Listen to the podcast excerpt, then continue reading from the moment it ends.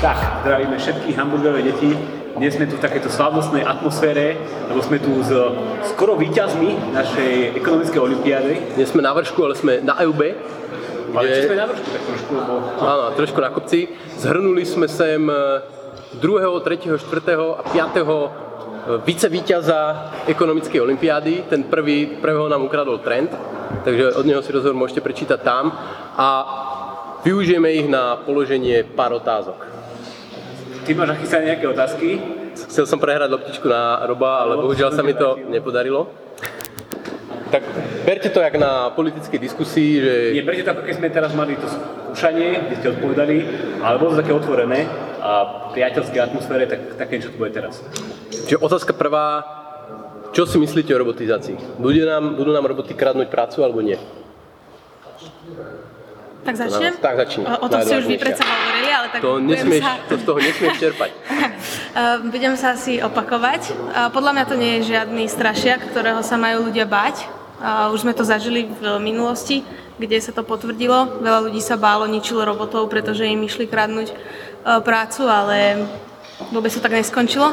Tak preto si myslím, že by sme to skôr mali privítať a nejakým spôsobom sa s tým zžiť a zobrať z toho to dobre, čo nám to môže pos- poskytnúť. Za mňa máš jednotku, Ale myslí si Ale- niekto niečo iné? ale môžu byť aj nejaké iné názory, lebo tie roboty predsa len ako keby v Slovensku máme tu kopu fabrík, kde sú robotníci. Možno z pohľadu Slovenska Hej, to môže byť také nepríjemnejšie.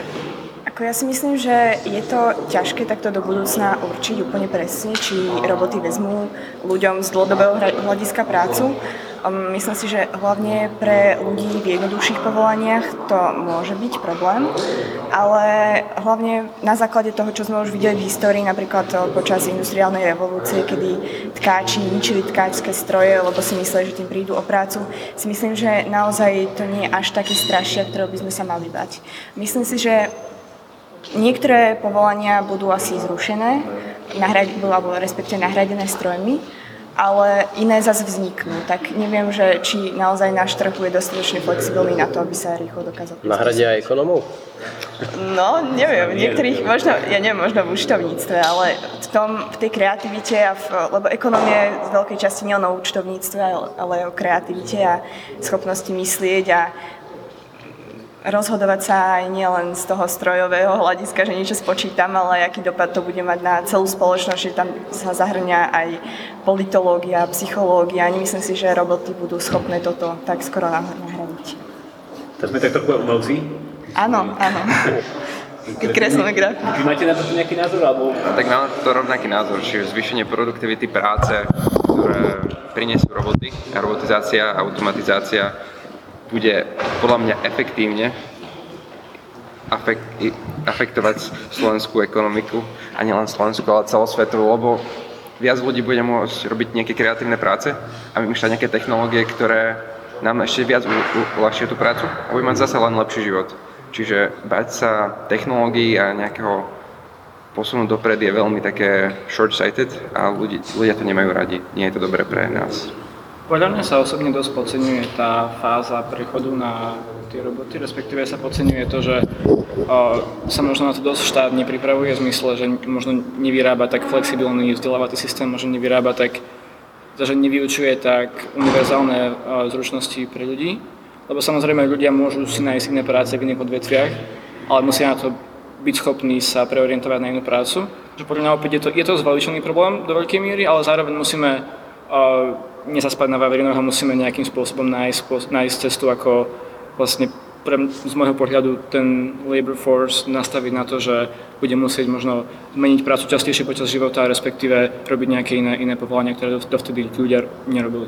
Alebo, možno- že také povolania, ktoré aj teraz robia, len už nejak napríklad sa mladým nechce robiť také klasické remeslá a dneska, keď človek stáva dom, tak eh, má hlavu plnú problémov. Ale som tak pekne premostil na ten, že flexibilný vzdelávací systém. A to je tak, také spojenie, ale že čo vy ako čerství študenti si pod tým predstavíte? Čo je neflexibilné na dnešných školách? Že podľa mňa sú také veľmi striktné pravidlá, do ktorých sa my musíme ako študenti zmestiť, že máme osnovy, ktoré nám nadiktuje ministerstvo, teda učiteľ nadiktuje a učiteľia ich musia nejak sa snažiť do, naplniť. a potom sme s tým skúšaní v rámci maturity alebo iných testov, čo podľa mňa nie je úplne správne. Že nás to nepripravuje myslieť, ale pripravuje nás to akceptovať nejaký diktát a pripraviť sa na ten diktát a správne odpovedať, že nie sme kreatívni, sme len schopní splniť naše požiadavky našich nadriadených. Áno, ja by som napríklad z môjho pohľadu doplnila, že by som si osobne veľmi rada vybrala napríklad z väčšej nejakej škály možností, ktoré by som sa mohla venovať popri, alebo v rámci školy, ale nemôžem sa im venovať, pretože máme nariadené, aké musíme mať hodiny, koľko ich musíme mať a ministerstvo alebo si proste myslia odborníci, že nám to niečo dáva, ale tá realita v tých školách sa ukazuje úplne inak. A tým pádom vlastne taká tá produktivita, alebo čo by nám to mohlo dať, to vzdelávanie je proste zabité. Tiež až- by som sa mohla pripojiť, tak by som chcela dodať, že z môjho pohľadu školy, aj vysoké školy sa neprispôsobujú trhu a chrlia veľa absolventov, ktorí potom len ťažko hľadajú uplatnenie. A tiež súhlasím aj s tebou, že naozaj myslím si, že to, čo nám ponúka škola, um, nie je dostatočne flexibilné. Napríklad ja by som rada v škole uvítala predmet, ako je manažment, ako je retorika, prezentácia, um, alebo povedzme iné zaujímavé predmety, no tieto v školách chýbajú. Na niektorých školách síce môžeme vyberať semináre, čož oceňujem, ale stále sa mi zdá ten stále tam vidím akoby medzeru, ktorá nie je vyplnená, že tie školy nie sú dostatočne, um, dostatočne orientované na to, aby tým študentom ponúkli naozaj to, čo chcú. Napríklad viac cudzích jazykov alebo iné predmety, väčšiu možnosť voľby. To by som asi ja osobne Ja zmenila. si ešte myslím, že tie jednotlivé typy škôl veľmi škatulkujú o, jednotlivých študentov, pretože ja som si napríklad v mojich 14 rokoch musela vybrať, čo budem študovať ďalších 5 rokov a mám veľmi veľa spolužiakov, môžem ich povedať, že 70% mojej triedy nie je spokojných s tým, čo študuje. Tým pádom moja škola každoročne vychrlí niekoľko študentov, ktorí to, čo ich vlastne naučila, aj tak nevyužijú. A zasa iní ľudia možno zistia popri ich škole, že to, čo som sa učila, by ich zaujímalo. A tým pádom tento, tak, tá výmena proste nevyučených študentov je negatívnou. Hmm. My máme podľa mňa osobne s Jožom šťastie byť v programe, ktorý je medzinárodný a je pomerne uznávaný vo svete. A ja verím tomu teda, že viaceré tie neduhy našeho systému školského slovenského nemá. Konkrétne teda hlavne ide o to, že máme oveľa, som povedal, skúšanie založené na, na tom rozmýšľaní. Že podľa mňa naše testy z ekonomie vyzerajú veľmi podobne ako tie, ktoré boli teraz tu na, na tejto ekonomickej olimpiáde.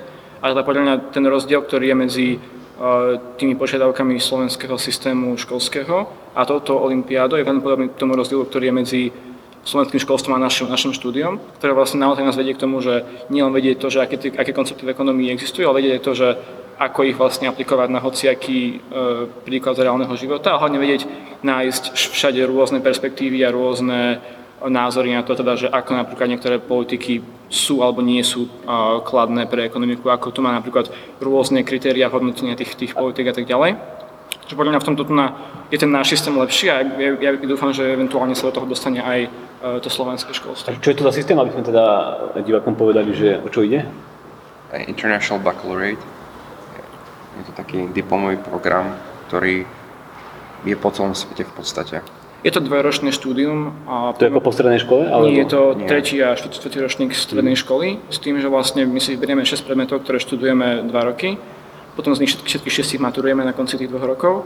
Máme kadejaké rôzne, aj také možno neúplne ortodoxné formy skúšania v tých predmetoch a tie testy sú potom hodnotené po celom svete rôznymi e, examinérmi, ktorí sa na to pozerajú z kadejakých perspektív a teda celkovo je to podľa mňa, je to oveľa viac flexibilnejšie aj tým výberom predmetov, ale aj tým samotným e, spôsobom skúšania, ktorý je pre mňa viac zameraný na kritické uvažovanie ako na memorovanie sa faktov. To študujete tu na Slovensku, hej? Tu na, na Dá Bratislava. dá sa. Dá sa, dá sa všeličo. Posúďme tému. Ja by som ju posunul na tému nerovnosť. A strašne veľa sa píše o tom chudobný, bohatý, nerovnosť stúpa, nestúpa. Čo si vymyslíte o nerovnosti? A napríklad, e, to nie je úplne tak ekonomická otázka, to je možno trošku taká morálna otázka, že či by bohatí mali byť zdanení viac, viac ako sú dnes, alebo možno menej. Na čo by sme teda asi z, tohto, z tejto strany? Čiže podľa mňa to nie je otázka morality, ale otázka ekonom- ekonomiky. Čiže nemali by sme sa spýtať, že či je správne, že či niektorí ľudia zarábajú viac a niektorí sa majú horšie, ale mali by sme sa spýtať, že ako môžeme zlepšiť systém tak, aby sa mal každý lepšie. Nemali sme sa pozerať, že či je správne, či niekto má Ferrari a niekto má len nejakú Daciu. Mali by sme sa pozrieť na to, že ako môžeme, aby mal každý to kvalitnejšie auto, aby sa mal každý lepšie. A podľa mňa toto je problém súčasnej debaty alebo nejakej, že, že ľudia sa pozerajú na to, že že prečo sa má niekto lepšie ako ja nepozerajú sa na nejaké také väčšie systematické riešenia. A podľa mňa by malo byť možno taká, nie na, na tú odpoveď, ale podľa mňa väčšia angažovanosť, aby sa mal každý lepšie a nie, nie, nie úplne meniť tú bariéru, ale každý posúvať vyššie. A na to treba mať nejaké také múdre politiky, na ktorý ja recept nemám. To, to my ekonomia tak radi rozprávame, že aby to nebola keby iba hra s nulovým súštom, že tomuto zoberiem, tomuto dám, ale že aby to bola skladným súštom, že všetci pôjdeme trošku, trošku No áno, ako aj Maltus hovoril, že Ja mám možno trochu viac vyhrotenú pozíciu v tomto. Ja naozaj veľmi nemám rád a, taký ten a, no, determinizmus, ktorý existuje v spoločnosti, že človek, ktorý sa narodí v bohatšej rodine, má oveľa väčšie predpoklady byť potom neskôr v živote bohatší a naopak je tam aj ten poverty trap alebo poverty cycle. A po, ja, ja osobne som veľmi za nejaké a, politiky, ktoré sa zameriavajú na redistribúciu mm, príjmu spoločnosti. Bo podľa mňa to je, je to tak strašne vplyvný faktor na budúcnosť a možnosti každého z nás, a že ja verím tomu, že by mala byť spoločnosť že stávaná do také pozície, že každý má tie možnosti približne rovnaké, keď sa, narodí a podľa cesta k tomu je práve oveľa väčšia redistribúcia bohatstva, či už cez progresívne dane alebo cez pod iné, iné možné uh, spôsoby, takže to možno je teda ten môj recept, ktorý Jožo nemá. Teda ja, ja, ja naozaj veľmi uh, osobne cítim uh, že je to fakt nespravodlivé pre obrovské, obrovské množstvo ľudí, že ľudia, ktorí napríklad tie zásluhy nemajú také veľké, aj tak benefitujú z toho, že sa niekam narodili do nejakej bohatšej rodiny. Naopak, ak niekto je aj šikovný, tak je potom inhibitovaný tým, že je v prostredí chudobnejšom, kde nemá taký priestor sa rozvíjať práve kvôli tým peniazom a kvôli tomu príjmu. Takže ja osobne som veľmi za to, aby sa nerovnosť riešila čo najviac redistribúciou príjmu a podobnými uh, politikami. Ak sa k tomuto môžem vyjadriť, tak eh, čiastočne s tebou súhlasím. Naozaj že je problém, eh, že mnoho mladých, talentovaných ľudí nemá peniaze na to, aby povedzme študovalo na najlepších univerzitách, aby povedzme išlo do zahraničia, pretože nemajú nikoho, kto by im to financoval. To je podľa mňa problém a naozaj myslím si, že toto je odvetvie, no nie odvetvie, ale toto je to miesto, kde by štát mal viac financovať, viac by mal financovať um, štúdium vlastných ľudí, mal by investovať do ich ľudského kapitálu. Ale na druhej strane si keď si tak zase premietnem, tak mnoho úspešných, naozaj najúspešnejších podnikateľov dneška boli jednoduchí ľudia, neboli to nejaké, nejaké deti miliardárov alebo milionárov, boli to jednoduchí ľudia, ktorí prišli s dobrým nápadom, um, mali vytrvalosť, mali kreativitu, ma, mali odhodlanie tento nápad rozvinúť.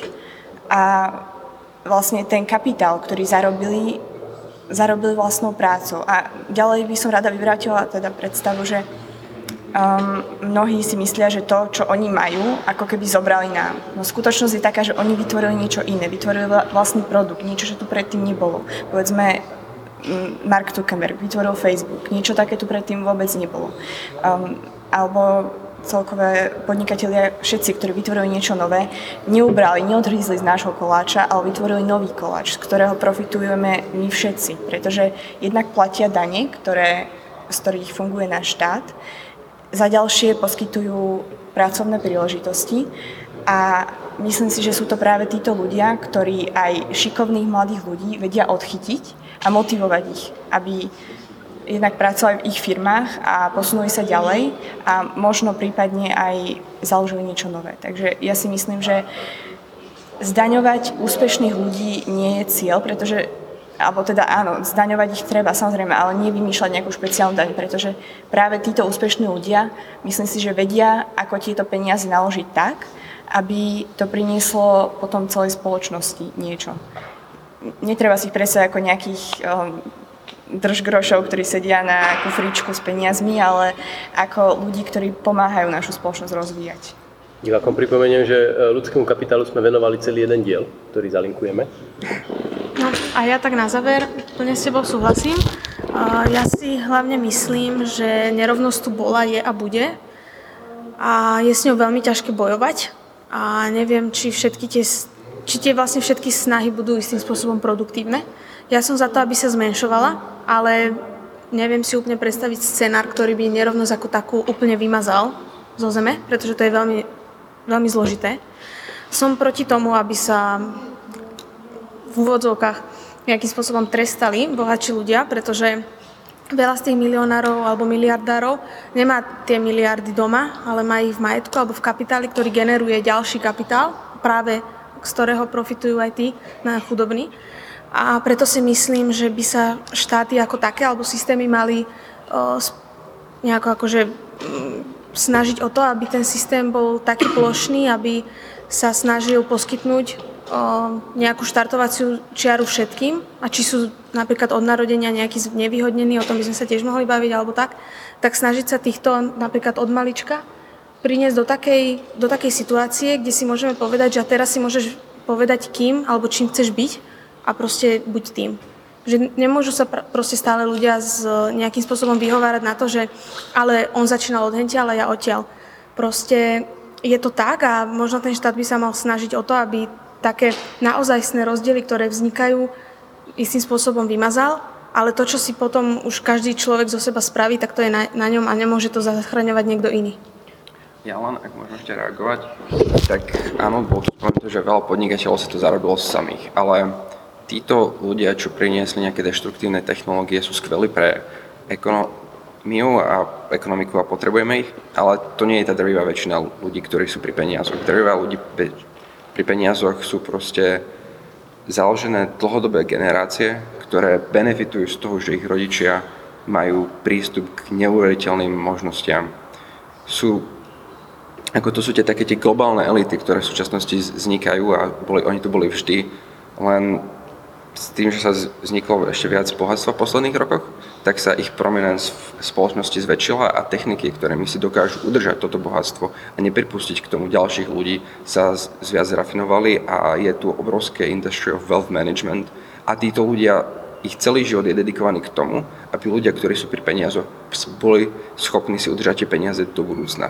Čiže to nie je o tom, že áno, zoberme im tie peniazme, ale naozaj, keď je tu ten systém nastavený tak, že už tá globálna elita sa stáva bohačou a mocnejšou na úkor, a je to, znie to zle, ale je to na úkor spo- ostatných z časti spoločnosti, hlavne tej strednej triedy, tak systém by sa mal nastaviť tak, aby sme podporovali taký všeobecný raz. A nielen kvôli tomu, že zrazu tu je globálna elita, ktorá benefituje zo všetkého globálneho, ale urobme to tak, aby aj tí obyčajní ľudia benefitovali z tej, z tej globalizácie, z tých nových technológií.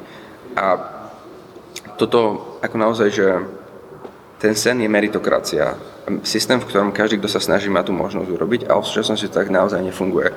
Sú mnohokrát ľudia, ktorí sa snažia, ktorí by sa mohli snažiť, ale nemajú tú možnosť sa snažiť, lebo systém udržuje veľké množstvo populácií v Ázii a v Afrike v chudobe. A to nie je len nejak problém náš Slovenska, ale je to globálny problém, ktorý si vyžaduje globálne riešenia a celkom po- podľa mňa je akútne, aby sme do budúcna sa mali lepšie.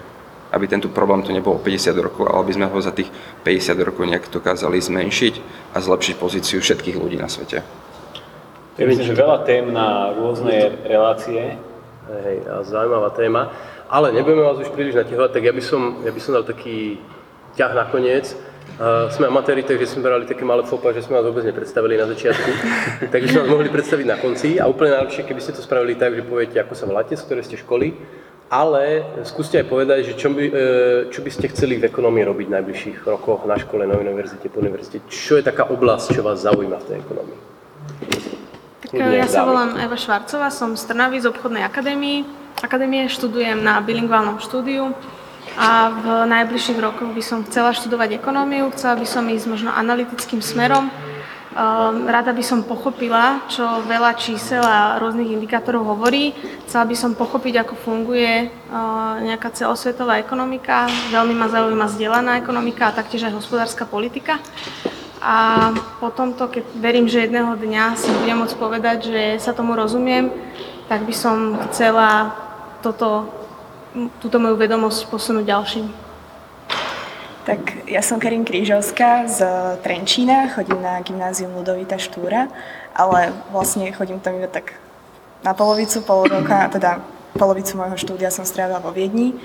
Um, chystám sa, dúfam, že ma príjmu, študovať na univerzite vo Viedni obchodné právo. Um, ešte nemám, priznám sa celkom jasné v tom, že na akej presne pozícii by som chcela robiť, ale dúfam, že nájdem nejakú šancu a že sa potom nejako zmocním a že ju využijem, uvidím.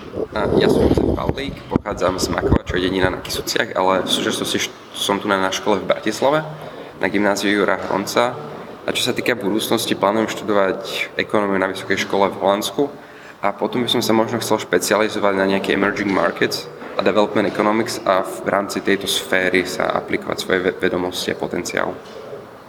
Ja som Jakub Kočarák, ja som Jožov spolužiak z GH tu v Bratislave a ten možno môj životný cieľ v ekonomii je nejakým spôsobom prispievať k hospodárstvu Slovenska, prípadne Európskej únie a tak podobne. Ja by som sa rád venoval tomu, že ako sa dneska analýzujú štátne výdavky, ako sa analýzujú politiky z toho, z toho hľadiska, či naozaj sú efektívne a či teda máme tú hodnotu za peniaze, ako teda očakávame z nich. Takže pre mňa je to nejaká tá možno pozícia nejakého analytika hospodárstva, krajiny a takých podobných vecí. Ďakujeme. Myslím, že to bolo Čerpávajúce a, a veľmi zaujímavé, pre mňa som sa dozvedel veľa no, nových vecí. Nie, často tých- sa rozprávame vlastne s tak mladými ľuďmi, ako ste vy, takže to zaujímavé počuť tieto názory. Každopádne, tu asi končíme, je tu strašné teplo, dúfame, že tento náš slavný mikrofón e, zvládol všetky tie ruchy naokolo a že to bude mať nejaký obstojný zvuk a vidíme sa na budúce. Majte sa. Ďakujem.